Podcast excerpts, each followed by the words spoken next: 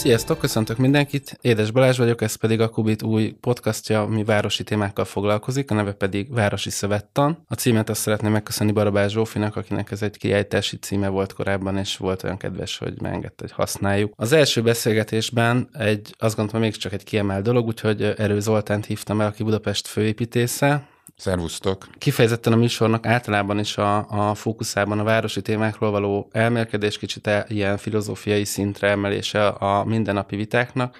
Próbálunk úgy beszélgetni majd ebben a sorozatban, hogy, hogy kitérjünk egy kicsit hosszabb időtávra, kicsit elméletibb kérdésekre, hagyjuk magunkat elveszni részletkérdésekben, és persze ezeket összekötjük a mindennapi vitákkal is, de ez kifejezetten nem aktualitásokkal foglalkozó podcast sorozat lesz. Úgyhogy a mai beszélgetésnek kicsit ilyen hasonlóan ez a célja, Hogy, hogy megpróbáljunk téged is erről az oldalról jobban megmutatni. Nyilván a mindennapi munkádban nagyon sok konkrét vita, nagyon konkrét kérdések vannak az előtérben, de hogy egyébként nagyon aktív vagy a médiában, nagyon sok interjút lehet olvasni, hallani veled szerencsére, úgyhogy akit érdekelnek a egy-egy konkrét témán kapcsán a véleményed, azért szerencsére hozzá lehet férni, úgyhogy ezért gondoltam, hogy hogy jó, hogyha egy kicsit szabadabban, csapongóbban tudunk beszélgetni ma. Valóban nagyon sok téma van, nagyon sok kérdés van ebben a dologban, kicsit viccesen azt szeretném mondani, hogy a urbanisztika is olyan, mint mondjuk a menedzsment, vagy mint az élet, hogy így van egy csomó részkérdés, aminek mind megvan a maga kis tudománya, hogy hogyan kell ezt jól csinálni, és azt állítjuk, hogy az egészet megpróbáljuk együtt is jól csinálni, de se átlátni, se kontrollálni nem lehet, és igazából bedobunk egy csomó dolgot, csomó erőviszonyt, csomó motivációt egy ilyen nagy rendszerbe, aztán megtekerjük az időkereket, és a végén Igen. valamit kidob. Tehát... Igen, és... és... Hát én tényleg próbálkozom, mondjuk az el, elmúlt harminc évben, itt voltam ebben a városban, részt vettem folyamatokban, tehát nem a, a, az otthoni magányomban láttam azt, hogy, hogy mi, mi hogy történik, és hát bizony az időlépték, az nagyon, nagyon megfontolandó, tehát, tehát egész egyszerűen ezek a nagy léptékű folyamatok, ezek lassan haladnak. Azt szoktuk mondani, hogy ez olyan, mint hogyha megy egy, egy tartályhajó a tengeren, és én a taton állok, és egy hajszárítóval próbálom irányítani, most így forduljon, úgy forduljon. Nagyon általában nagyon visszafogott eszköztárunk van, nagyon erős folyamatokhoz. Ilyen szempontból hogy látod a, a, ebben, ebben a pozícióban, amiben ma tevékenykedsz, a, ha két eszközt kellene kiemelni, van egy ilyen szabályozási jogi keretrendszer, tehát van egy ilyen nagyon strikt eszköztár, meg van egy olyan verbális eszköz, amivel ugye vagy él egy főépítész, vagy nem, nálad azt látom, hogy, hogy aktívan tényleg kommunikálsz, amiben gyakorlatilag semmilyen pressziót nem tudsz kifejteni, viszont kommunikálva érveket, gondolatokat el tudsz ültetni agyakba, hogy a kettőnek a viszonya a te félben hogy van? Hát most a hirtelen nagyon kétezer-huszonegybe érkeztünk. Bocsánat. Itt a, a kétezer-huszonegybe ebbe a konkrét politikai szituációba érkeztünk, de elmondom, hogy mit gondolok. Tehát alapvetően ugye azt szoktuk mondani, hogy a várospolitikának van egy szabályozási eszköztára, amivel a városfő struktúráinak a, a fejlődésének a kereteit szabja meg, és alapvetően van egy városfejlesztési eszköztár, amivel valamilyen módon a gazdasági folyamatokat tudja beindítani, terelni jobbra, balra, ö, valamilyen ö, célok érdekében működtetni. Hát most a kétezer-huszonegyes jelen pillanati politikai helyzetben azt kell mondani, hogy ez a gazdaság, tehát ez a városfejlesztési eszköztár, ez a főváros rendelkezésére nagyon korlátozottan áll rendelkezésre, tehát olyan, olyan hihetetlenül minimális pénzeink vannak, és olyan hihetetlen nagyságrendileg eltérő megközelítésünk van, tehát nálunk azt szoktam mondani, hogy egy egy egész nyolc milliárdos villamos vasúti projekt, ami egy, egy, egy útkereszteződés felújítása volt tavaly, ez, ez a nagy kimagasló projektek közé tartozik, egy, egy Blaha-Lujza térre, amire négy milliárd forintot azért el lehetett volna költeni, ezt vissza kellett faragni három alá, ehhez is kormányzati támogatás lesz még fölvéve. Tehát nem akarok itt a számokkal dobálózni, de azt szeretném a hallgatóknak is mondani, hogy ezek a számok, amiket eddig mondtam, ezek egy majdnem kétmilliós főváros, Európai Unió tagja főváros életében, ezek, ezeknek hát napi beszélgetésnél többet nem volna szabad jelentenie, tehát ezek, ezeknek rutinszerűen kéne működni, egy ilyen fővárosnak rutinszerűen fönn kéne tudnia tartani az úthálózatát, a parkjait, a higgyait, stb. stb. Tehát sajnos a forrásoknak egy ilyen típusú elosztásában hihetetlenül hiányzik ez, a, a, ez az oldal. Mert mondjuk a városfejlesztési eszköztár az abból állna, hogy saját telekpolitikánk van, hogy minta városrészeket tudunk építeni, hogy a nagy infrastruktúrákat flottul mellén zsebből tudjuk megcsinálni. Tehát ennek, ennek, ennek az eszköztárnak egy, hát ezt úgy kéne tudni használni, mint ahogy zongorázni tud egy zongorista, tehát hogy nem gondolkodik rajta, hanem, hanem ez megy. És még egy dolgot kérdeztél, hogy a, a kommunikáció. Én a főépítész nevében tudok kommunikálni, tehát én, én megpróbálok arra vigyázni, hogy ez diplomatikus maradjon. És nem úgy diplomatikus, hogy a végén nem mondok semmit, hanem, hanem hogy azokról a dolgokról beszélek, ami valóban az én, én feladatom, és nem akarom mindenbe beleütni az orromat más ö, ö, dolgaiba. Szerintem nagyon fontos ebben a pillanatban, hogy Hogy, hogy, hogy a szakmaiság, én, én hadd maradhassak a szakmaiságnál, én nekem ne kelljen politikai kartcsörgetésben részt venni, és, és politikai véleményeket nyilvánítani, egész egyszerűen azért, és ez most egy nagyon egyszerű helyzet. Nekem az irodámba naponta, hetente jönnek befektetők, fejlesztők. Most én nem kérdezhetem, hogy ő milyen beállítottságú, milyen irányultságú politikai nézeteket van, és hogy ez tetszik-e nekem, vagy nem. Ők se kérdezik tőlem, hogy én mit csinálom. Ennek egész egyszerűen szakmailag kell tudni működni. Természetesen aztán vannak éles helyzetek, mint amik itt vannak, a, akár csak ezen a héten, amik történtek. Ezekről, hála Istennek, az újságírók tudják a, a valós képet több irányból meg beexponálva, meg bevilágítva megmutatni. És, és hogy látod az a része ennek a dolognak, hogy ha már, ha már eszközeink nincsenek, vagy forrásaink nincsenek, van, amikor azért nincs, mert az országban sincs, vagy olyan a helyzet, mint most, amikor nagyon furán működik ezeknek az allokációja. Most teljesen a politikától független, és azt mondom, hogy milyen, tehát, hogy egyszer milyen csatornákon ez, ez az elmúlt harminc évben azért végig így volt, hogy nagyon furán, és kicsit randomizálva most, hogyha nagyon távolról nézem, tervezhetőség, vagy ilyen gondolati struktúra szerint nagyon távol állt az, hogy mi, mikor mi épül attól, hogy mi, mit gondolná egy mondjuk egy szakmai konszenzus arról, hogy mikor minek kellene épülni egyébként, akár a közlekedés, akár infrastruktúra, de ettől függetlenül azt gondolom, hogy, hogy ez talán fölemeli a, a kommunikációnak ezt a soft részét, tehát azt, hogy egyszerűen van egy szemléletformálásra tér az, a, arra, hogy mondjuk, amit ilyen első témaként behoznék, és akkor menjünk is erre tovább, talán, talán ilyen a, az értékvédelem kérdése. Tehát ugye nagyon sokat foglalkoztál műemlékvédelemnek a, a, a komolyabb részével, mint a konkrét műemlékekkel korábban is. Kíváncsi vagyok arra, hogy, hogy hogy látod ezt a kérdést. Most az én idősíkom az erre az, hogy a, a gyerekkoromban láttam, voltak ezek a kultikus műfajok, mint a elveszett ö, műemlékekről szóló könyvek, vagy Rádai Mihálynak a műsorai. A tévében sem megszólítani, gyerekfejjel is nagyon, nagyon súlyos volt látni ezeket a dolgokat, hogy mi történik, hogyan rohadt szét gyakorlatilag sokszor igénytelenségből, sokszor ö, tudatlan barbárságból, sokszor pedig nagyon tudatosból egy épített örökség az országban, és ugye a fővárosban is, és ennek ugye van két rétege, mert vannak a konkrétan a műemlékek, tehát a védett épületek, meg hát a, a többi, ami ugye egyben azért egy nagyon értékes valamit alkot, konkrétan meg sokszor abszolút, hogy milyen részletekből áll össze, ha úgy nagyon konkrétan megnézzünk mondjuk egy bérházat, ami nem tudom, reneszánsz palotát imitál, és közben meg ilyen szükséglakások vannak mögötte. Szóval hogy látod mondjuk a, egy ilyen négy, négy évtizedes távon így kinyitjuk, tehát még ettől a, a lerohadt uh, szocializmus végi állapottól a máig, hogy igazából mi történt? Mert azért egy csomó pénzbe került, ház, házak fel vannak újítva, házak le lettek bontva, meg mindenféle dolog történik. Mi a, mi a neked így a megélésed ezzel kapcsolatban? Hát a megélésem az, az, az, az nagyon, nagyon személyes, mert én az egyetem után az ötödik kerületben kezdtem el dolgozni a bérházakon.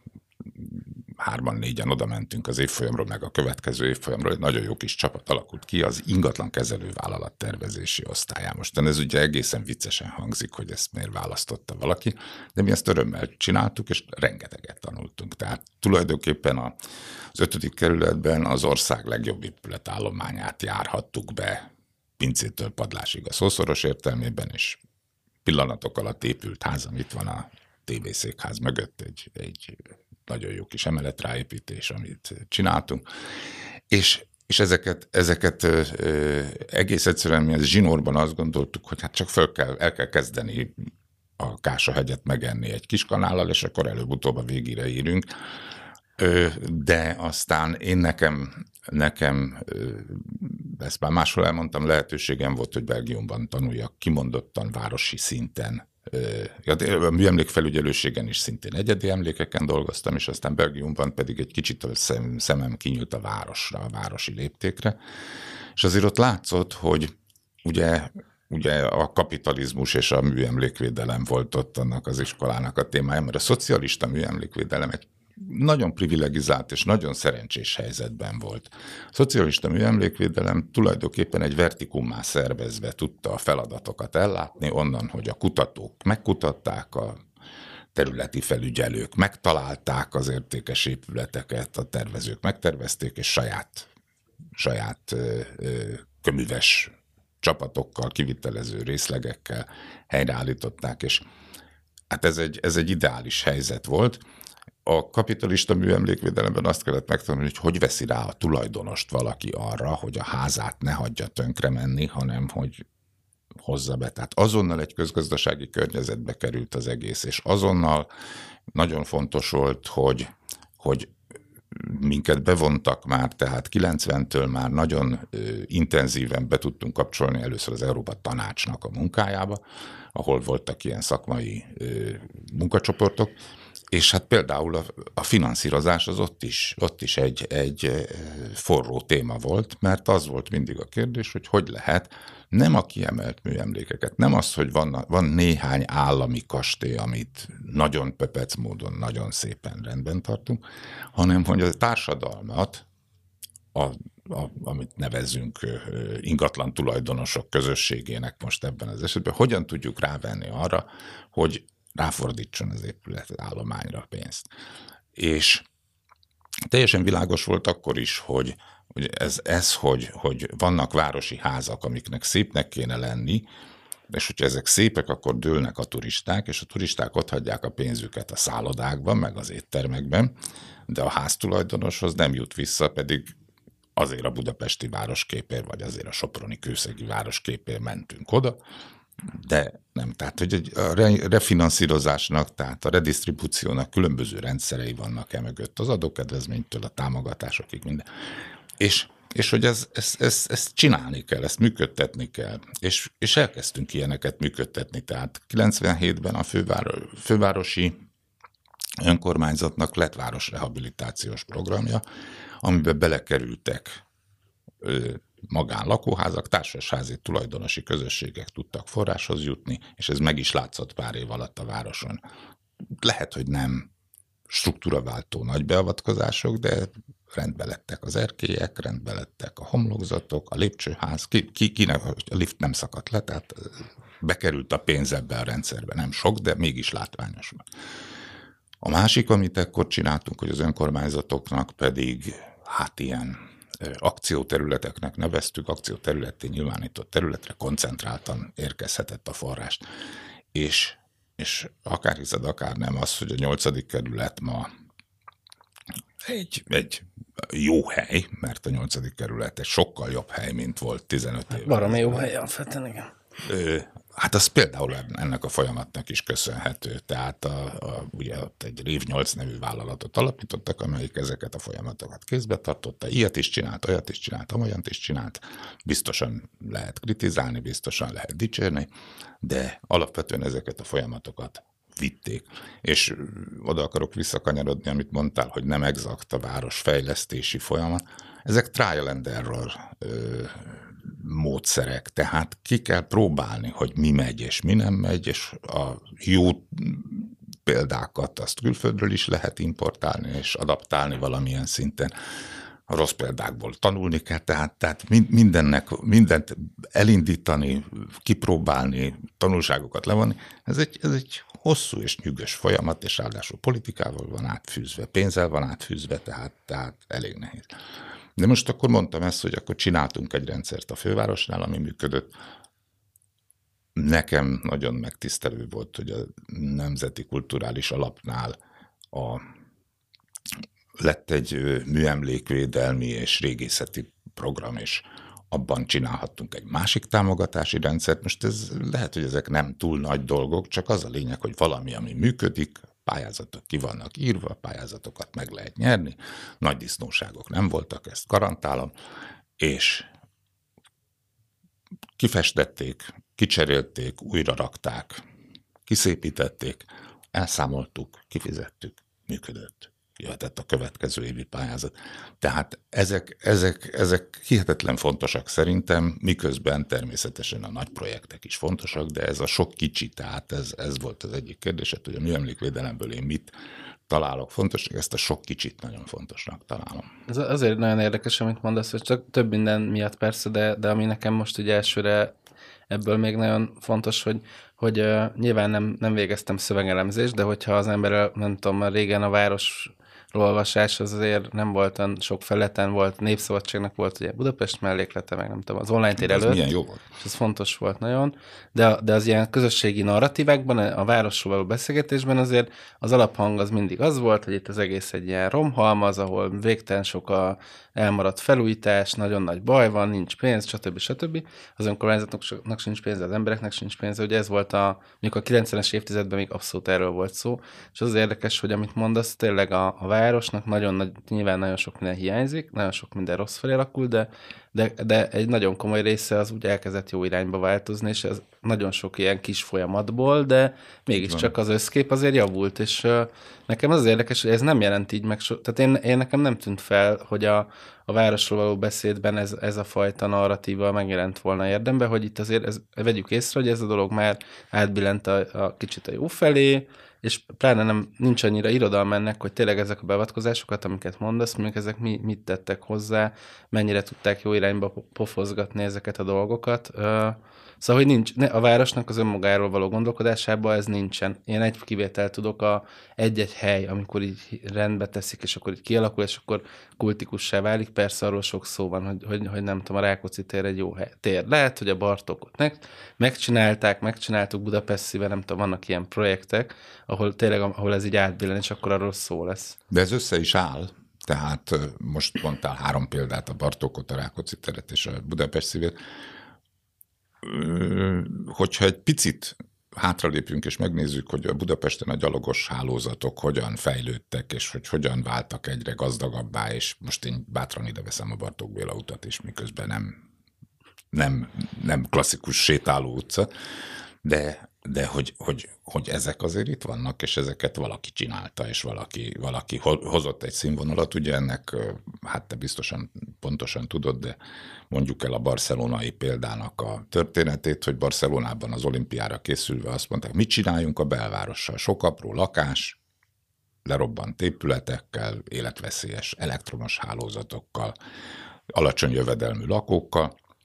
Hát csináljuk azt, hogy a belvárosi részeken a közterületeket rakjuk minőségi módon helyre, hogy lehessen látni, hogy ez egy jó hely, itt érdemes lakni, és ez magával hozott egy, egy általános felértékelődést, amiből akkor lett pénz a házakra, tehát az önkormányzat belátta, hogy közpénzből villanyvezetéket felújítani lakáson belül nem fog tudni sose. Tehát azok olyan sok nullára végződő számok, amikor ezt így gondoljuk végig, de az, hogy a gazdasági életbe visszaadni azt a területet, és szerintem ez az, amit te mondasz, vagy ez jutott eszembe arról, amit mondtál, hogy, hogy azért az elmúlt évek alatt történtek dolgok Budapesten, nem csak tatarozás, hanem, hanem vállalkozások itt maradtak. Most itt vagyunk egy stúdióban, végül is ez is a belső városrész. Tehát, tehát hogy, hogy az a szellemi és az a gazdasági nyüzsgés, ami, ami azért Pesten van, és És, és, és Budapestet fővárossá teszi, ez azért valamilyen módon rajta hagyta nyomát a környezetén. Na most a tatarozásokra azért visszatérve, hogy egy dolog nagyon hiányzott, és ezt tudtuk, hogy ezerkilencszázkilencvenhétben, amikor ez a fővárosi városrehabilitációs program beindult, nagyon, hogy mondjam, kellemetlen kritikák érték a magát az egész gondolatot, azzal, hogy hát ez csak tatarozási program, itt igazi szerkezet átalakító beavatkozásra már nem fog sor kerülni. És ez tényleg ez elgondolkoztatott, és tulajdonképpen a kötöttségeket is mutatja, tehát társasházaink vannak, a társasházaknak a hátsó lakásában is, a földszinten is lakik valaki. Ö, elképzelhetetlen az, hogy egy lakógyűlésen valaki föltegye a kezét, hogy akkor a hátsó frontot bontsuk el, Irénke néni pedig szavazza meg. Tehát ez, ez nem megy. Ez nem megy. Tehát, tehát nincsenek azok a fajta nagyobb lélegzetű beavatkozások, amik, amik ö, ö, egy városrehabilitációban azért általában benne vannak. Ugye egészen más dolog házi urakkal tárgyalni, akik tizenkét, huszonnégy, hatvan lakásos társasházak vagy bérházakat tartanak fönn, és ővelük megbeszélni, hogy milyen konstrukcióba lehetne liftet építeni, korszerűsíteni, felújítani. És egészen más városi tulajdonú lakásállományra nyal kapcsolatban felújítási programokat indítani, mint ez a társasházas rendszer, ami itt kialakult kilencvenben. Ez van. Ez nagyon érdekes ez a probléma. Te mit csinálnál? Én, én pont ez nagyon jól tudok kapcsolódni, és nem, nem akarom ezt a nagyon elvinni erre, de, de itt azt gondolom, hogy ez a magyar, magyar, magyar politikai, meg, meg közösségi döntéshozatali problémákról általában szól, amikor először kezdtem én is úgy viselkedni egy házba, hogy ahogy a kötet címe mondja, a tulajdonosi szemlélet, hogy, hogy tényleg nézzünk rá a házunkra, hogy akkor mi van vele. Amikor már úgy éreztem, hogy nem fogok elköltözni egy hét múlva, vagy két év múlva, akkor páran összejöttünk így véletlenszerűen a lakók közül, és akkor az volt a, a felismerésünk, hogy, hogy itt van egy vakfolt, tehát hogy van ugye a társasházi közgyűlés, meg ez a műfaj, ez mindenki poénkodik, ez milyen vicces, ha valamit akar csinálni, akkor mennyire problémás és abszurd, de hogy, a, hogy ez a saját házunk tája, és hogy ezt rendbe kéne tenni, ez, ez így egy ilyen hirtelen, meglepő ötlet volt, pedig annyira triviális egyébként, úgyhogy mi ezzel kezdtünk el foglalkozni a saját házunkban, ami nyilván egy átlagnál jobb belvárosi rész, tehát nem egy teljesen reménytelen helyzet, tudom, hogy nagyon sok helyen szinte reménytelen, de nekem az a tapasztalatom vele, hogy persze nagyon fárasztó és idegörlő dolog, de hogy, hogy, hogy igazából mindenkinek ez lenne a dolga, tehát hogy mondjuk egy ilyen, nem tudom, kvázi értelmiségi pozícióból nézve az embernek az lenne a feladata, hogy hogy alapítunk egyesületeket, csinálunk ilyen dolgokat, mert nem tudom, én is csinálok, vagy a, vagy a, a Kortárs Építészeti Központban közösen is szoktunk ilyen, te, te ugye annak alapítója vagy, én, én, én is aktív vagyok ott. Nagyon sok ilyen tevékenységet végzünk, olyan helyeken, ahol ezek jól esnek. A társasházat gatyába rázni, ez nem annyira vicces, de teljesen alap lenne, és most csak egy példát akartam mondani, hogy a mi házunkban nem, nem volt felújítási alap, nem, nem gyűjtött a ház semmit ilyesmire, a méretéből meg a teendőkből fakadólag értem is, hogy, hogy sose tűnt, hogy lenne értelme. És akkor leültünk egy ilyen pár hónapos gondolkodási folyamat volt, néhány estét rászántunk erre, hogy akkor hogy lehetne ezt a problémát úgy felvetni, hogy ne legyen reménytelen. Mert mégiscsak azt akarjuk mondani a többi lakónak, hogy fizessünk többet, ez nem vicces feltétlenül. És akkor elkezdtük végig gondolni, és kiszámolni, hogy annak az ingatlannak, aminek a tulajdonosai vagyunk, mondjuk egy házban, mekkora része az, ami a lakásunk, és mekkora része, ami nem. A mi házunk egy, egy ilyen klasszikus bérháznál, ez nagyjából nyolcvan-húsz ez az arány. És elkezdtük elmagyarázni az embereknek, hogy a, amit ők lakásként birtokolnak, amiről azt gondolják, hogy valamennyibe kerül, valamennyit ér, annak az egyötöde az nem ott van, ahol ők gondolják, hanem amikor kimennek a, a, házuk ajt, a lakásuk ajtaján. És hogy a folyosó is az övék, meg a lift is, tehát hogy egyszerűen ezt nem így gondolkodik el senki.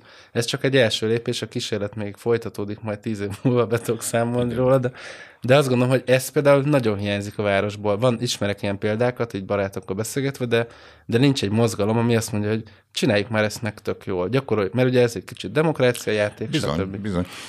Nekünk annak idején ezzel a társasházi támogatási rendszerrel az volt a tapasztalatunk, hogy teljes mértékben lakóközösségtől függ, tehát képzelj el két egyforma házat egy utcában, az egyik föl tudja venni ezt a pénzt, terüssen, jókedvűen ki tudja csinosítani a házát. Meg tudja szervezni. Mindig, el, mindig elmondtuk, hogy nagy tanulság volt, hogy a, a tulajdonosok nagyon felkészültek abból a szempontból, hogy ha csőtörés van a házban, akkor nem a homlokzatra vettek föl pénzt, és hogyha le akart szakadni a lift, akkor nem a nem a lépcsőházi kőmunkákra költöttek, hanem mindenki, mindenki tudta a helyét. Tehát. Viszont ami a tanulság volt, az az, hogy, hogy ezt a bizonyos demokratikus folyamatot, ezt nagyban segítette annak a támogatási összegnek az elérhetőség, és ezt most tényleg a legnagyobb tisztelettel mondom. Tehát az, hogy a közösség megformálta magát arra, hogy akkor döntést tudjon hozni, akkor legyen három költségvetés benyújtva, legyen lebonyolítva a dolog, legyen a közös képviselő, aki ezt találja, és az egész ez működjön. Igen. És, és ez azért volt, mert el lehetett érni, ha, ha jól működtél, akkor el tudtál érni ennyit. Úgyhogy, úgyhogy én ezért is nagyon pártolom. Amiért szomorú vagyok, az az, hogy jelen pillanatban a fővárosban semmi ilyen támogatás nincsen. Tehát se értékvédelmi támogatás, se városrehabilitációs támogatás. Mi igazából most sajnálom. Én egy ügyfeled vagyok, te, te vagy a főváros. Nagyon meg sajnálom, a hogy ki foglak igen. kosarazni, amikor Persze. megkérdezed, hogy te mit igen. kérhetnél kölcsön. Igen, ez egy nagyon, nagyon súlyos helyzet, és uh, nyilvánvalóan fenntarthatatlan a, ez az állapot. Meg olyan szempontból is, hogy, hogy ahogy mondod, nálunk is a, ennek a ökoszisztémának, vagy ennek a kis, nem tudom, sejthalmaznak, amit elkezdett burjánzani a házunkban, ennek az egyik fenntartója nyilván az, hogy azért legyenek ilyen források, legyenek, tényleg ezek nagyon sokat segítenek, motiválnak. A másik része meg én nem látom, hogy nem, nem gondolom, hogy ez a, mondjuk a főváros dolga, a kerületek dolga, ezt egyébként így szervezni, meg Meg, meg azon már túl vagyunk, hogy azt gondoljuk, hogy ha csinálunk egy nagyon jó kiadványt, hogy hogyan kell egy jó lakóközösséget szervezni, akkor majd meg lesz, mert nem így működik. De hogy ennek, ennek azért lehetne valami támogatása, vagy én bennem jelentkezett egy igény pár év után, hogy már amit eddig elértünk, abban is volt sok olyan tapasztalat, amit szívesen átadnék másnak, organikusan el is jutott hozzám pár ilyen megkeresés véletlenszerűen. Meg még egy dolgot nagyon fontosnak tartok ide tenni, hogy, hogy az egészet, ami elindította, azt kihagytam a lényeget nálunk, azokat a beszélgetéseket egy olyan sorozatot indított el, ami egyébként a, a Kéknek a programja, a Budapest száz, ami az egyik legszuperebb dolog, ami itt történik a városban. Ezt most már csak megerősíteni tudom. Régóta, mert az volt az, hogy, hogy betettük a házat a programba, és volt egy alkalom, amikor sok lakó odajött, és konkrétan rácsodálkozott a saját házára, meg egymásra. Tehát volt egy nagyon pozitív apropó, mert ez általában találkozni nem vidám dolgok miatt szoktunk, hanem egy közülésen, amiben sem, tehát az, hogy mondjam, unalmas is, meg ilyen idegesítő dolgok vannak benne, és akkor, igazából akkor adott egy ilyen lendületet ez az élmény, hogy, hogy hoppá, itt ez tök jó. Tehát, hogy miért nem, miért nem örülünk, és még ilyen szempontból uh, még lehetne azért ötleteket kitalálni, mondjuk a, a Bardóczy Sanyi kollégád, ugye a budapesti főtájépítész, kedvenc sokat emelgetett program, egy, egy kisebb pályázat, ugye ez az égérő Igen, ez pont a héten fejeződött be, és Igen. nagyon nagy öröm volt.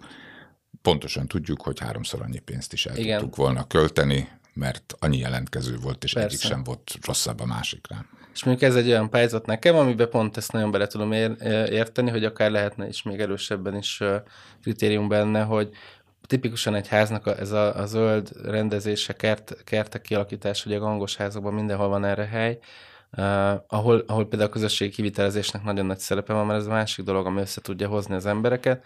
Megint azt mondom, hogy amikor a pincéből hordunk föl sittet, meg a lomtanítunk, az abban is van egy kollektív hangulat, de abban kevésbé, kevésbé lelkesen csatlakoznak a lakók, vagy csak egy, kell hozzá egy pszichológiai profil, hogy ki az, aki szeret lomokat kirakni a házból, de mondjuk ezek, ezek is nagyon sokat tudnak, és ezeket is lehet ösztönözni, mert tényleg az van, hogy sokszor egy lakó, ha lakó kivit, lakói kivitelezésben történik valami, ez több kárt okoz, mint hasznot, persze, mert vannak szakmunkák, de, de ha azt nézem, hogy milyen, milyen megint közösségépítő ereje lehet, akkor szerintem nagyon jó, és ebből a szempontból ugyanaz a logika teljesen, amit mondtál, hogy, hogy rendkívül kis lépésekkel haladunk, de minden dolog, amit egyszer helyre tettünk, az akkor a helyén van, és ez, ez nagyon Igen. jó. Uh-huh. És talán most egy olyan politikai környezet, meg ilyen közéleti közhangulat van egyébként is a Magyarországon, amiben ezek a fajta pozitív, meg a civil közösségi dolgok még inkább nagyon hiányoznak, mert teljesen abszurd igazából belegondolni, talán a nyolcvanas években sokkal inkább volt, még volt kaláka, volt, voltak ilyen típusú dolgok. Igen, most ezt a szót használtad, ezt a kalákát, ugye lehet, hogy sokan nem is tudják, hogy ez azt jelenti, hogy a családi ház építkezésnél összeáll a sógorság, komaság az egyik háznak a megépítéséhez, de ugyanez a csapat fölépíti a másiknak is a házát, tehát faluhelyen ez, ez könnyebben elképzelhető. Nagyon érdekes, amit mondasz, mert amikor arról gondolkodunk, hogy merre fog fejlődni a város, akkor én most azt kezdtem el forszírozni, hogy egy kicsit beszéljünk arról is, hogy szerintünk hogy fog épülni a város, tehát ki fogja építeni. Mert van is egy ilyen kis vitairat most a, a Városházán alakulgat, készülget, és, és én ebbe szándékosan beletettem egy lakókörnyezetet Kínából, ahol harminc-negyven emeletes toronyházak adnak, fantasztikus, átláthatatlan falat, ami teljesen mindegy, hogy hol van. Egy másikat beletettem az Egyesült Államokból, ahol ugyanezt a falansztert megkapod családi házas léptékben. Kiterítve. Tehát az amerikai szuburbia sem sokkal barátságosabb és emberközelibb képet tud mutatni, tehát ahova ennek mostan az ingatlan fejlesztése elment, nyilván olyan képet kerestem, ami eléggé taszító. És, és, és beleraktam favellának is a képét valahol Brazíliából, ami ugye egyik iránt sem szeretnénk Budapesten látni, de, de tulajdonképpen mi fog épülni? Tehát mi, mi, mi az, ami a következő évek városát meg fogja határozni, és ebben rengeteg nyitott kérdés van.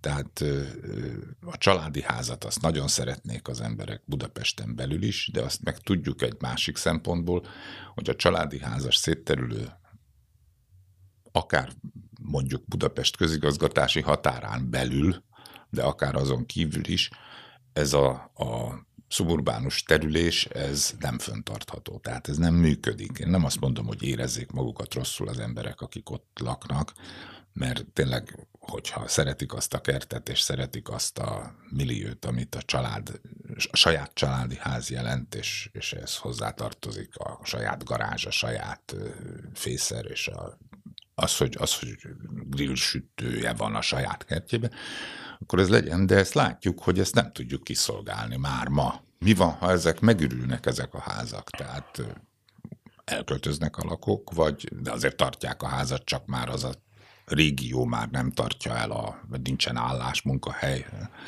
vagy hát kiöregszenek a lakók, ugye ez is, amíg a hatvanas években épültek fiataloknak, ott, ott, ott már idősebbek az, az emberek. Igen. Ezek üresen maradnak, és egy olyan hihetetlen holt tőkét képviselnek, tehát ezt ez, ez nem lehet pénzé tenni már, nem lehet újból hasznosítani. Hogyha valami nyaralónak használható, az még a szerencse, tehát második háznak megtarthatja egy család, de, de igazából nagyon sok ház áll üresen Magyarországon. És, és ebben az a nagyon ö, ijesztő, hogy, hogy még mindig nem tudjuk, én ezen el szoktam gondolkodni, hogy vajon az az urbanizációs folyamat, ami akár Olaszországban az ötvenes években megvolt, hatvanas években, akár Spanyolországban, tehát a faluról a városra fölköltöző embereknek az áradata, hogy ez még előttünk van, vagy nincsen előttünk erre. Vannak prognózisok persze, de nagyon mérsékeltek, tehát, tehát azt tudjuk, hogy egy kétszáz-háromszázezer emberrel nőni fog a budapesti agglomeráció együttes népsége. Hát ez nem olyan, ez, ez, ez nem tragikus, ezt, ezt föl fogja tudni venni a a gazdaság, a városok a gazdasága itt Budapesten és a környékén az elkövetkező tíz-tizenöt évben. De, de hát ugye engem megdöbbentett, amikor láttam azokat a képeket Bar- Barcelonában ezerkilencszázhatvannégyben pályaudvarra egy kofferral megérkező családok, és keresik a helyüket. Tehát ezt nem tudom, hogy ez, ez, ez a sötét vízió, ez még előttünk áll-e vagy sem. Egyfelől, másfelől pedig azt is tudom, hogy amikor a városról gondolkodunk, akkor azért keressük, hogy mi mozgathatja azt a megújulást, átépülést, mert ugye, ugye az eddigi beszélgetésből is azért kiderül, hogy, hogy az, hogy itt valami történjék, hogy átépüljön a pesti belváros, ehhez források kellenek. Tehát akár a tulajdonosnál legyen forrás, akár az átépülésben jelenjen meg annyi forrást, a felértékelődésben jelenjen meg forrás, hogy, hogy, hogy működjön a városoknak a, a, az átalakulása, minőségi megújulása. És akkor eljutunk egy nagyon fontos témához, ez a bizonyos gentrifikációhoz, ami azt jelenti, hogy egy terület attól, hogy megújul, attól új és magasabb jövedelmű rétegek beáramlása. Ezzel azt segíti elő, hogy lecserélődjön a népesség, és hát ennek a hátrányos részeit tudjuk. Ugyanakkor kollégákkal vitatkozgatva sokszor eljutunk oda, hogy nem lehet lemondani erről a forrásról a városok megújulásához, ami abban rejlik, hogy fizetőképesebb, fizetőképesebb népesség érkezik be egy-egy területre.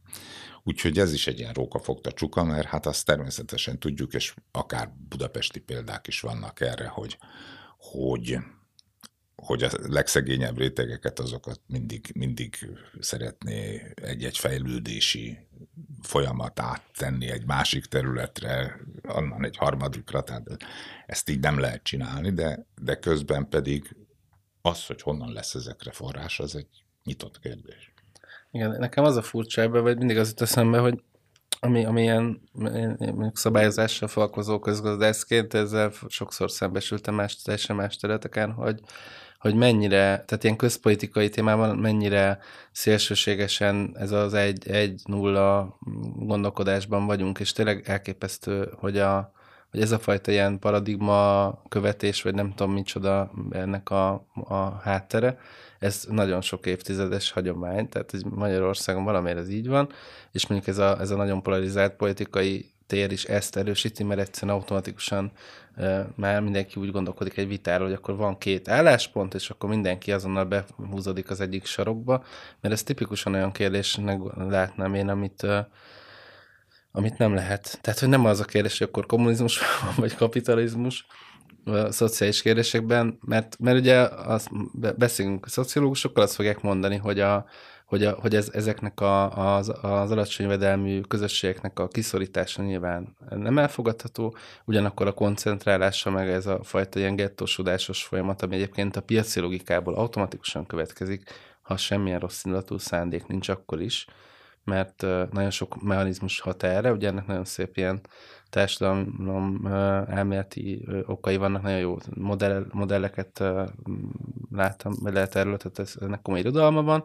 Tehát az embernek a, a, adódik az, hogyha tudjuk, hogy a, a közjó az afelé lenne, hogy, hogy, hogy vegyesebb népességűek legyenek a, a lakóközösségek, és meg lehet azt mondani, hogy mondjuk nagyon nehéz szociális helyzetű lakóból, ha egy bizonyos uh, aránynál több van, az lehet, hogy, hogy megnehezíti ezt az üzleti alapú felújítását, mondjuk egy városnélnek egy rehabilitációját, de, de ha ez okosan van kitalálva, akkor meg pont, hogy jól tud működni. Most kezdve onnan, hogy vannak olyan munkák, amit létrehozok egy ilyen gentrifikált negyedet, akkor nem lesz helyben munkaerő bizonyos típusú dolgokra, mert még szakmunkás már nem lesz, stb.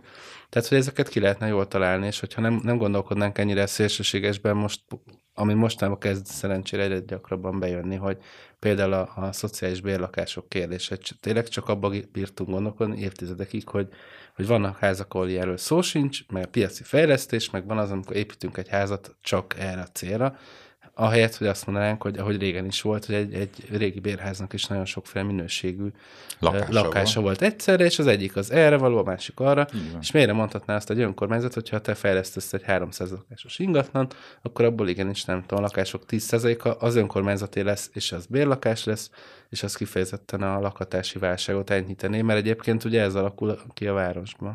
Igen.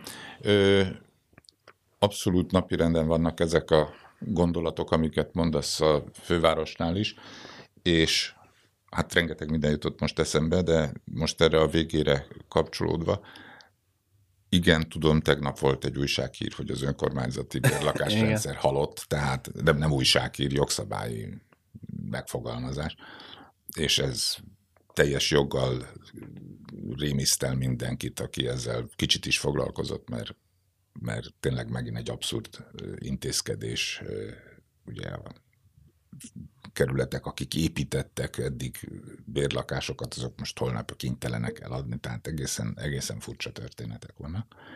De ezzel együtt próbálkozunk azon, hogy, hogy elérhető áru lakások valamilyen konstrukcióban szülessenek. Többek között azon a konstrukción is, hogy lakástársaságokba a fejlesztő be tudja vinni a lakását, és a, és a, a fölött, a lakásállomány fölött, ami kialakul egy ilyen poolban, a fölött az önkormányzat különböző mér, különböző különböző értékrend alapján tud intézkedni, hogy kikapjon nagyon kedvező bérű lakást, kikapjon közepes bérű, uh-huh. kikapjon piaci bérű lakást, mert ebből a poolból is lehet, vagy ha nagyon akar valaki piacit. Na most, ami az izgalmas ebben, az az, hogy, hogy miközben ezt csináltuk, ugye arra jöttünk rá, hogy itt a lakhatási probléma az, az nem úgy van, hogy van egy felső kis réteg, akinek nagyon jó, van egy középosztály, akinek jó, és van egy nagyon kevés, nagyon kis ö, talajt vesztett, elszegényedett csoport, akinek, akinek segíteni kell. Hanem gyakorlatilag a népesség nyolcvanöt százaléka nem tudja megfizetni a piaci lakbéreket, a piaci értékű öröklakásokat. Tehát És ez, és ez azért az elmúlt pár évben alakult. Persze, hát ez ki, egy kevesebb, mint ez, egy évtized. Igen, ez, ez, ez tizenöt évvel ezelőtt még sokkal jobban elérhetők voltak a, a lakástulajdonok. Ugye gyakorlatilag az alakult ki, hogy vannak azok az emberek, akiknek van tulajdonuk, ezeknek a, a, az idősebbek től megöröklik a fiatalabbak, és akkor ezt a vagyont, igen, ezt tudják nem, maguk nem előtt tudja törgetni. Bővíteni, meg nem tud venni tehát újat, bővít. nagyobbat, de igen, az ezt örökségből... Igen, ezt így tudja rakni. Igen, igen. De, de hát ugye én egy főépítész vagyok, én azért mégiscsak azt szeretném látni, hogy épülnek új házak, és még nem tudom a választ arra, hogy kinek épülnek az egy egész nyolc milliós négyzetméter áru lakások, vagy az egy egész négy milliós négyzetméter áru lakások, mert nem tudom a választ, hogy ezt hogyan lehet megvenni. De ebbe talán most nem menjünk bele, egyszerűen azért, mert erre valahol vannak válaszok, de, de, de nagyon messze. A egy, dolg, egy dolgot azért hadd had szúrjak közbe, csak a, pont ezzel kapcsolatban. Ugye egyrészt tudjuk azt, hogy ha feltesszük azt a kérdést, hogy van-e ennek vége, vagy, vagy mondhatom úgy, hogy jó, hát ez nagyon durva, de már itt biztos vége van. Nem mondhatjuk ezt, mert látjuk a, a szörnyű példákat, ugye London, Berlin, nem tudom, ennek elég komoly irodalma van, hogyha egy ilyen lufi kialakul, vagy nem is mondom lufinak, de egy befektetési motivációjú. Tehát az a fajta befektetés megjelenik, ahol, ahol a hosszú távú árnövekedésbe bízva úgy vesznek emberek lakást, hogy eszük ágában sincs még bérbe adni se, mert minek, mert anélkül is tartja az értékét, és legalább nem kell vele, nincs macera, nem romlik le az állaga, az életveszélyes. Szóval de ez, azért ez, ez azért... közgazdasági igen. csoda, tehát az, ami, az a vagyontárgy, ami nem termel, de nő az értéke, ez azért csak egy nagyon rövid ideig igen, ebben egy létezhet. Ugye gyakorlatilag úgy tűnik, mint hogyha az lenne, hogy, hogy van egy ö, olyan térkép, amin azok a városok vannak, amik a bármit megérő szupermetropoliszai a világnak, és az a város, ami erre a listára úgymond fölkerül, az, az gyakorlatilag egy ilyen elképesztő távol-keleti, közel-keleti, nagyon, nagyon távoli, vagyonkimentéses dolgoknak. És ugye ilyen, ezek, ezek a dolgok azért nagyon nehezen becsülhetőek, mennyire tartósak. De az biztos, hogy, hogy ha ez történik egy városban, az katasztrófa, és Budapesten ugye volt egy nagy spanyol hullám, bejött az Airbnb, akkor az... Szóval csak azt akarom mondani, hogy és megint... nem biztos, hogy tudjuk, igen, hogy ma mi van. Hogy nem tudjuk, mi. hogy mi történik. Te, lehet, te, hogy valaki lehet, hogy tudja. Én nem tudom, biztos van, aki igen. tudja, én nem tudom. Hát abban az ingatlanosok, ingatlanosok tudják leggyorsabban. Tudjuk például azt, hogy nagyon sok a, a nagyon erős a kínai bevándorlás, ugye ezt ösztönözte, és a politika az elmúlt években a, ezzel a letelepedési kötvényekkel. Sok, tehát mindig vannak ilyen régiók, amik felfedeznek városokat. Én csak azt szeretném mondani, hogy hogy ha visszalépünk egyet, és azt mondjuk, hogy megint a, a szabályozói eszközök vannak arra, hogy egy lakás, mint befektetés hogyan működik. És nyilván nagyon óvatosan szabad azzal kapcsolatban lépni, hogy ezt a dolgot úgymond rontani, de hát akkor is ez a, ez a feladat valahol lenne. Szerintem makrogazdaságnak felmerül, hogy, hogy igenis el kellene kezdeni valahogy ezt az egészet úgy szabályozni, hogy Hogy, hogy élhető legyen abban az értelemben, hogy lehet, megfizethetően lehessen albérletet találni a városba, ne ürüljön ki. Másik oldalról teljes hagyrémnek tartom én, most közgazdász szemmel, hogy a, hogy a kiegyezés kora óta Magyarországon a befektetés az azt jelenti, hogy veszek egy ingatlant, és azt aztán bérbe adom. Tehát ez a, az emberek ötlete nyolcvanhét százalékban ez. Mint amikor azt mondom, hogy ha valaki arra gondol, hogy vállalkozás, azt régen úgy gondoltuk, hogy akkor nyitok egy boltot. Tehát ugye az, az életennél bonyolultabb, és a A gazdaságból ez a pénz hiányzik, tehát az, hogy a középosztályi megtakarítások lakásban vannak, az nem egy jó dolog ebben a mértékben. És nyilván ennek az, a, az, az egyik oka, hogy nincs ingatlanadó, amit mindenki elmond, a szakirodalom pontosan leírja, hogy, hogy kellene, hogy bizonyos vagyonadók, tehát semmi, Másik oldalon nincs szabályozva az, hogy, hogy, hogy hogyan adok bérbe lakásokat, nincsen semmilyen olyan szabályozás, ami itt a valami árlimitet behozna, tehát lehetne azért, meg lehet adóztatni azokat a lakásokat, amik üresen állnak, mielőtt még baj van, és észreveszünk, hogy az egész ötödik kerület üres, mondjuk. Igen. Mondtál egyszerre sokféle eszközt, valószínűleg nem mindet egyszerre lehet alkalmazni, hanem ezek vagy-vagy eszközök. Az biztos, hogy, hogy az ingatlanadó az, az valamilyen módon egy szabályozó lenne abban, hogy, hogy továbbra is működőképes befektetési eszközök legyenek ezek a lakások, és ne üresen álljanak. Az is biztos, hogy van még egy adó, ami a városfejlesztésben mindig, mindig emlegetjük, és nagyon nincs itt, ez tényleg harminc éve a szakma mérlegeli, ez a bizonyos betterment adó, ami azt jelenti, hogyha egy ingatlannak fölmegy az értéke egész egyszerűen csak azért, mert a város mondjuk a környéken metrót épített, takarított, rendet rakott, hogy akkor, az, akkor a felértékelődésnek, tehát a jobbá, jobb helyzetűvé alakult földterületnek, vagy átsorolásra, vagy jobb helyzetűvé alakult, ennek ezt meg lehessen adóztatni. Ez nálunk ugye persze létezik, mert elvileg valamilyen módon adóznak az ingatlanok, de hát mindannyian tudjuk, hogy ez nem, nem, nem, nem egy explicit módon működő adó. És ez nagyon fontos lenne, mert, mert valamilyen módon, amit az előbb mondtam, hogy, hogy próbálgatjuk összerakni ezeket a konstrukciókat, valamilyen módon az a az a, a megnyugtató alap, hogy egy város épít egy úthálózatot, és azon az úthálózat mellett a telkeket eladja, és ebből ez valahogy nullszaldós ez a fejlesztés, nem, nem, nem jön ki. Most ez régen sem volt Magyarországon nagyon egyértelmű, tehát azt tudjuk, hogy az Andrássy út, amikor megépült, akkor éppen nullszaldós lett, a végén már egy kicsit nehezen mentek el az ingatlanok. A Nagykörút az nem lett nullszaldós, az veszteséges lett. A, ugye a Tabán az már csak azért is nagyon veszteséges lett, mert jött a háború, és nem épültek meg azok, amért, amért lebontották a régi Tabán. Ö, de, de például, amikor az Erzsébet híd ezerkilencszázban megérkezett, és az egész belvárosi, tehát történeti középkori belváros átalakult, és épültek a Klotild paloták, épült a Királyi bazár, a Királyi bérház.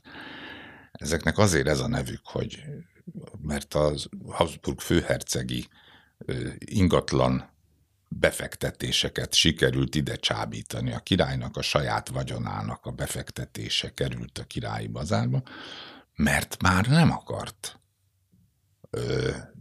önfinanszírozó lenni az a folyamat, hogy lebontok egy komplett középkori belvárost, városházástól, terestől, úthálózatostól, és építek egy újat. Ez nem akart valahogy a közmunkatanácsnak összejönni egyértelműen. Tehát be kellett vonni azokat a, az ingatlan fejlesztőket, akik különben lehet, hogy még nem jöttek volna, csak rá lehetett őket beszélni. Most ez nagyon fontos ma is, mert látjuk azt, és akár beszéltük a szuburbánus fejlődésről, hogy fölparcellázzák a gyümölcsöst, de odáig még talán jut, hogy, hogy, hogy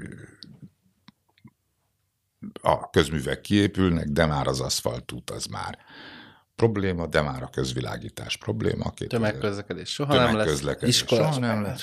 És akkor iskolát kéne építeni, és óvodát kéne építeni, és, és, és, és mostan nagyon nincsen olyan fejlesztési folyamat, amivel iskolákat, óvodákat építene egy fejlesztő.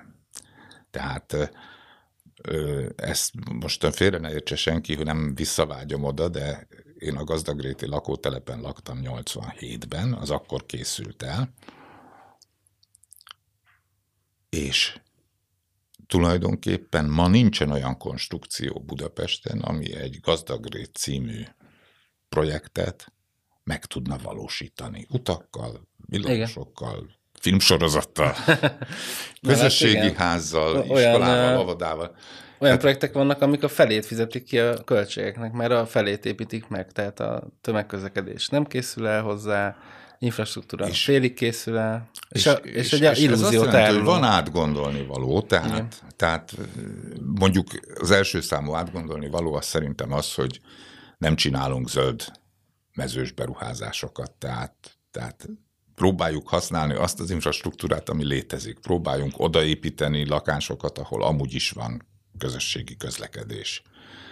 Ugye erről szól az egész barnamezős akció, hogy a, hogy a be, város belsejében, tehát mindig szoktuk mondani Rákosmező, de hát a déli irányba is, hogyha elindulunk a város belsejében, öt perc autóútra Boráros tértől olyan fölhagyott területek vannak, amik, amiket kár parlagon hagyni, mikor ott megy el mellette minden közösségi közlekedés, tehát, tehát, tehát nem szabad terjeszkedni, nem szabad tovább kifele menni, és kínlódni a közúttal, a közvilágítással, közrendőrrel, ugye ezeket mind biztosítani kell ahhoz, hogy... Hát megvan egy ökológiai része is ennek, hogy, hogy gyakorlatilag minden egyes ilyen zöld, ha, ha a zöld projektod arról szól, hogy zöld volt, és nem zöld lesz. Tehát. Igen, és tulajdonképpen, hogyha azt mondod, hogy a zöld az, az, az egyszeri természeti kincs, mert hogyha egyszer elrontottam, soha többé nem lesz zöld, akkor, akkor nagyon meg kell gondolni, hogy felhasználjuk-e. Igen. Van egy, van egy másik kérdés, amit most a... Na, nagyon érdekes volt a, a Telexen zajló vita, hogy a, a műemlékekről konkrétan a vár kapcsán nagyon szétesett az egész, és nagyon, nagyon sokat lehetne róla beszélni, meg kell is róla beszélni, majd, majd valószínűleg fogunk is erről, mert ezek olyan részlet... Hát én nagyon örülök, hogy a Telex kérdés. Indított egy ilyen vitát, igen. Mert azért, azért nem volt ennek fóruma. Nem, és ez régóta, régóta ilyen nagyon furán zajlik. Most csak egy aspektusról szeretnélek kérdezni, ott te is írtál, és nagyon, nagyon sok szempontból irányba állítottad szerintem a beszélgetést, ez nagyon jó, mindenkinek ajánlom olvasni. Csak az, azt a témát vetném fel, ami picit így a, a, a, az oldal vize ennek, talán a Martin Kó Józsi, amiket felvetett, ott, ott éreztem erősebben, de ugye ez egy, egy régi probléma, hogy ne, amikor építészek beszélgetnek, építészeti viták vannak, én azt nagyon sokszor hallom, látom megfogalmazva, hogy, hogy itt van egy ilyen meg nem értettségi probléma. Általában minden kortárs művészetre is jellemző ez a probléma, de mondjuk ha arra gondolok, hogy mi van a filmmel, akkor nincs ekkora baj, mint ahogy ha arra gondolok, hogy mondok egy példát, vári példát, hogy itt van a, itt van a teherelosztó épülete. Amit itt volt. Vo- bocsánat, volt. Amit uh, volt szerencsém még működés közben egyébként látni, és nagyon szerettem. Nem tudtam megfogalmazni magamnak nyilván amatőrként, hogy miért, de, de, de az a meggyőződésem alakult ki, hogy igazából az egy, az egy nagyon odaillő, visszafogott épület, ami mellett ott van ez a levéltár, ami meg egy rendkívül, nem tudom, nem akarom, tudom, hogy sokan szeretik, de valójában egy ilyen pöfeszkedő, túl, túl nagy, tehát sokkal inkább oda nem illő épület, és hogy a legtöbb ember a városban ennek az ellenkezőjét gondolja nyilvánvalóan, tehát arra a virágépületről gondolta azt, hogy, hogy felháborító, igen. És a másikról meg azt, hogy gyönyörű, és reméljük, hogy még, egy, még visszaépül a tornya, meg még meg nem épült részei, ugye, mint erről most már hallani. És az a kérdésem, hogy te hogy látod, nyilván, ami felmerül az építészek felelőssége, de most nem a felelőssége fontos, ez megint egy ilyen magyar dolog, hogy nem nem ez az érdekes, hogy hogyan lehetett volna, vagy hogyan lehetne elérni azt, hogy, hogy ezt a fajta különbséget, hogy egy szakma miért gondolkodik teljesen más, hogy erről, és az emberek ezt miért nem értik egyáltalán, hogy ezt a távolságot hogy lehetne áthidalni, vagy csökkenteni, hogy lehet uh, nyilván edukációs kérdés is, de általában is borzasztóan el van szakadva a kettő egymástól, miközben azt látjuk mondjuk külföldön, hogy van kortárs építészet, az emberek tudnak hozzá pozitívan viszonyulni, nem olyan nagy a baj, mint mondjuk a kortárs zenével, amit tényleg nagyon kevesen tudnak hova tenni, mert az talán a legsúlyosabb példák egyike, vagy a képzőművészetben is vannak ilyen nehézségek, de ez nem, azért nem egy művészet, ez egy teljesen más dolog, és és tényleg meglátják az emberek a betont, Magyarországon azonnal sikítva menekülnek. Tehát, hogy ezzel mit lehet kezdeni? Nem tudok neked egyértelmű választ adni, mert hogyha tudnám, akkor, akkor, akkor csak bedobnánk azt az eszközt a, a közbeszédbe, és akkor, és akkor az működne. Megint csak a, a különböző jelenségek, tehát mindenképpen érdemes kinézni Magyarországról. Tehát én azt szoktam mondani, hogy Portugáliában nincsen ez a katasztrófa a kortárs építészet és a történeti építészet között. Vannak nemzeti hősök, akik olyan épületeket tudnak felmutatni, amikre rácsodálkozik az átlagember is, vagy az, akinek nem ez a foglalkozása, és akkor valahogy úgy átmegy, hogy ez a ezek az arányok, ezek a tömeghasználatok, ezek a, hogy annak is van egy eszköztára, amit valamilyen módon úgy érezni lehet, és, és olvasni lehet, és, és, és, és hogy ez egy... Hozzáteszem, Portugáliában nem aratott olyan, vannak ott is posztmodern épületek, de, de, de nem siklott ki teljes mértékben. Tehát nem volt a modernnek egy ilyen fölhagyása, és az ingának egy ilyen kilendülése. Tehát ez az, ez az egyik, ugye ez egy ilyen nagyon rágógumi válasz, hogy, hogy, hogy igen, edukáció, és nyilván valamilyen szinten a a vizuális kultúrának a nevelése. Most te mondtad a filmeket, azért filmekben is megvan ez a kettősség, tehát, tehát van az úgynevezett közönségfilm, ami blockbuster, amire beül az ember, és biztos, hogy beül a család, és ezért nem szabad csúnya szavakat se használni, mert akkor a családi közönségről lehet mondani, tehát az egésznek van egy ilyen műfaji meghatározottsága, hogy mit kell. Vannak a rendezői filmek, művészfilmek, amikben egy teljesen más megközelítés van, de az soha nem lesz blockbuster. Tehát van a filmnél is egy ilyen, egy ilyen többsíkúsága ennek a dolognak.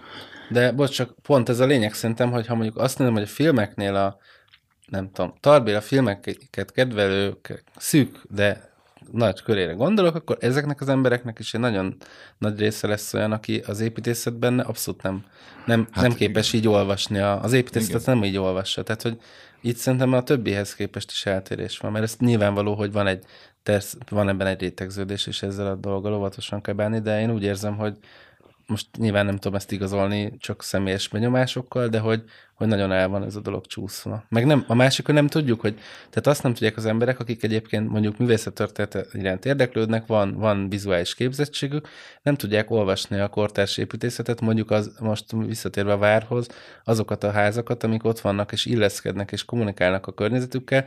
Én erről azért tudok, mert az érdekel, és sokat olvastam, és akkor az ember rá, rájön, hogy hoppá, most már lehet, hogy van, amit megtalálnék így magamtól is, mert sok ilyen dolgot olvastam, de hogy azt gondolom, hogy ez, ez, ez így nem jön szembe ez a tudás az embernek. Igen, hát én a magam részéről el szoktam mondani, hogy a Tóth Árpád sétánynak az ezerkilencszázhatvanhatos képe az bármelyik történet, európai történeti városnak a büszkeségére vált volna. Tehát ez világszínvonal igen. volt.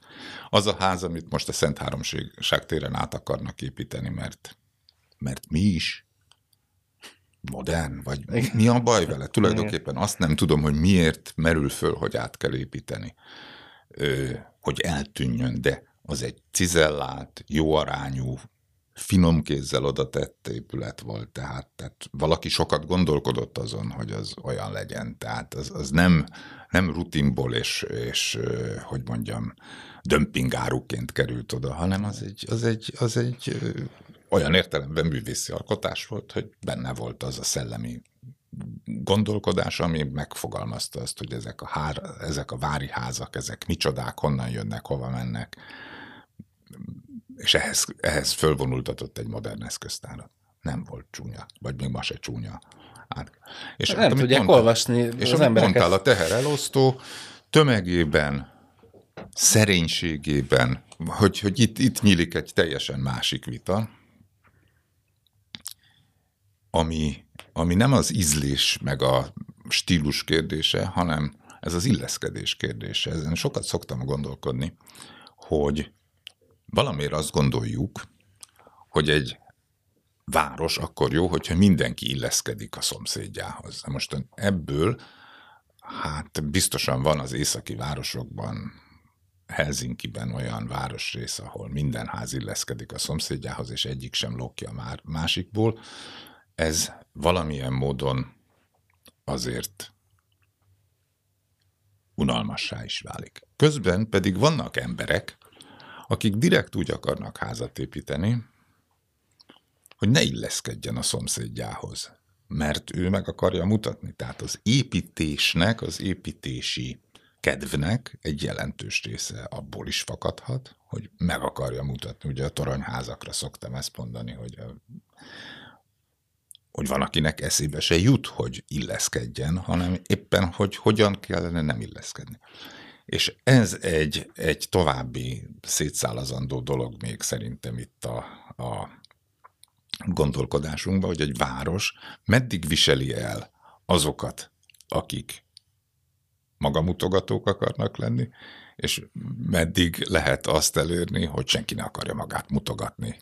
Mindenki igen, legyen igen. egy kapta fára szabva. És, és, és akkor pont visszaértünk oda, hogy, hogy valójában azok a házak illeszkednek, amikről azt gondolják, hogy fúj, amit szociálnak hívnak, pedig nem az modern, és ott van mellette a levéltár, visszatérve igen. példához, egyáltalán nem ami, akar illeszkedni. Ami, hogyha odaépül azzal a mérettel, azzal igen. a magassága, minden. És mindenki azt fogja neked mondani az utcán, megkérdezett, hogy hát ez gyönyörűen oda, oda illik, hát az illik oda. Jó, hát ennyi fér bele ebbe a mai, mai fordulóba. Remélem, hogy, hogy legközebb is, ha, ha tudunk, hívunk, akkor ha, ha tudsz, jössz, és folytatjuk, egészen mert nagyon sok biztos. Téma van. De hát még sok, sok megszólalót kívánok. Igen, igen, majd, majd törekszünk rá, hogy minél színesebb legyen a kép, és ez volt a Városi Szövet, annak az első adása, Erő Zoltán volt a vendégünk, én Édes Balázs vagyok, és a Kubit podcastját hallottátok, iratkozzatok fel a csatornára, a többi, többi podcastot is ajánlom figyelmetekbe, jövünk legközelebb is. Sziasztok!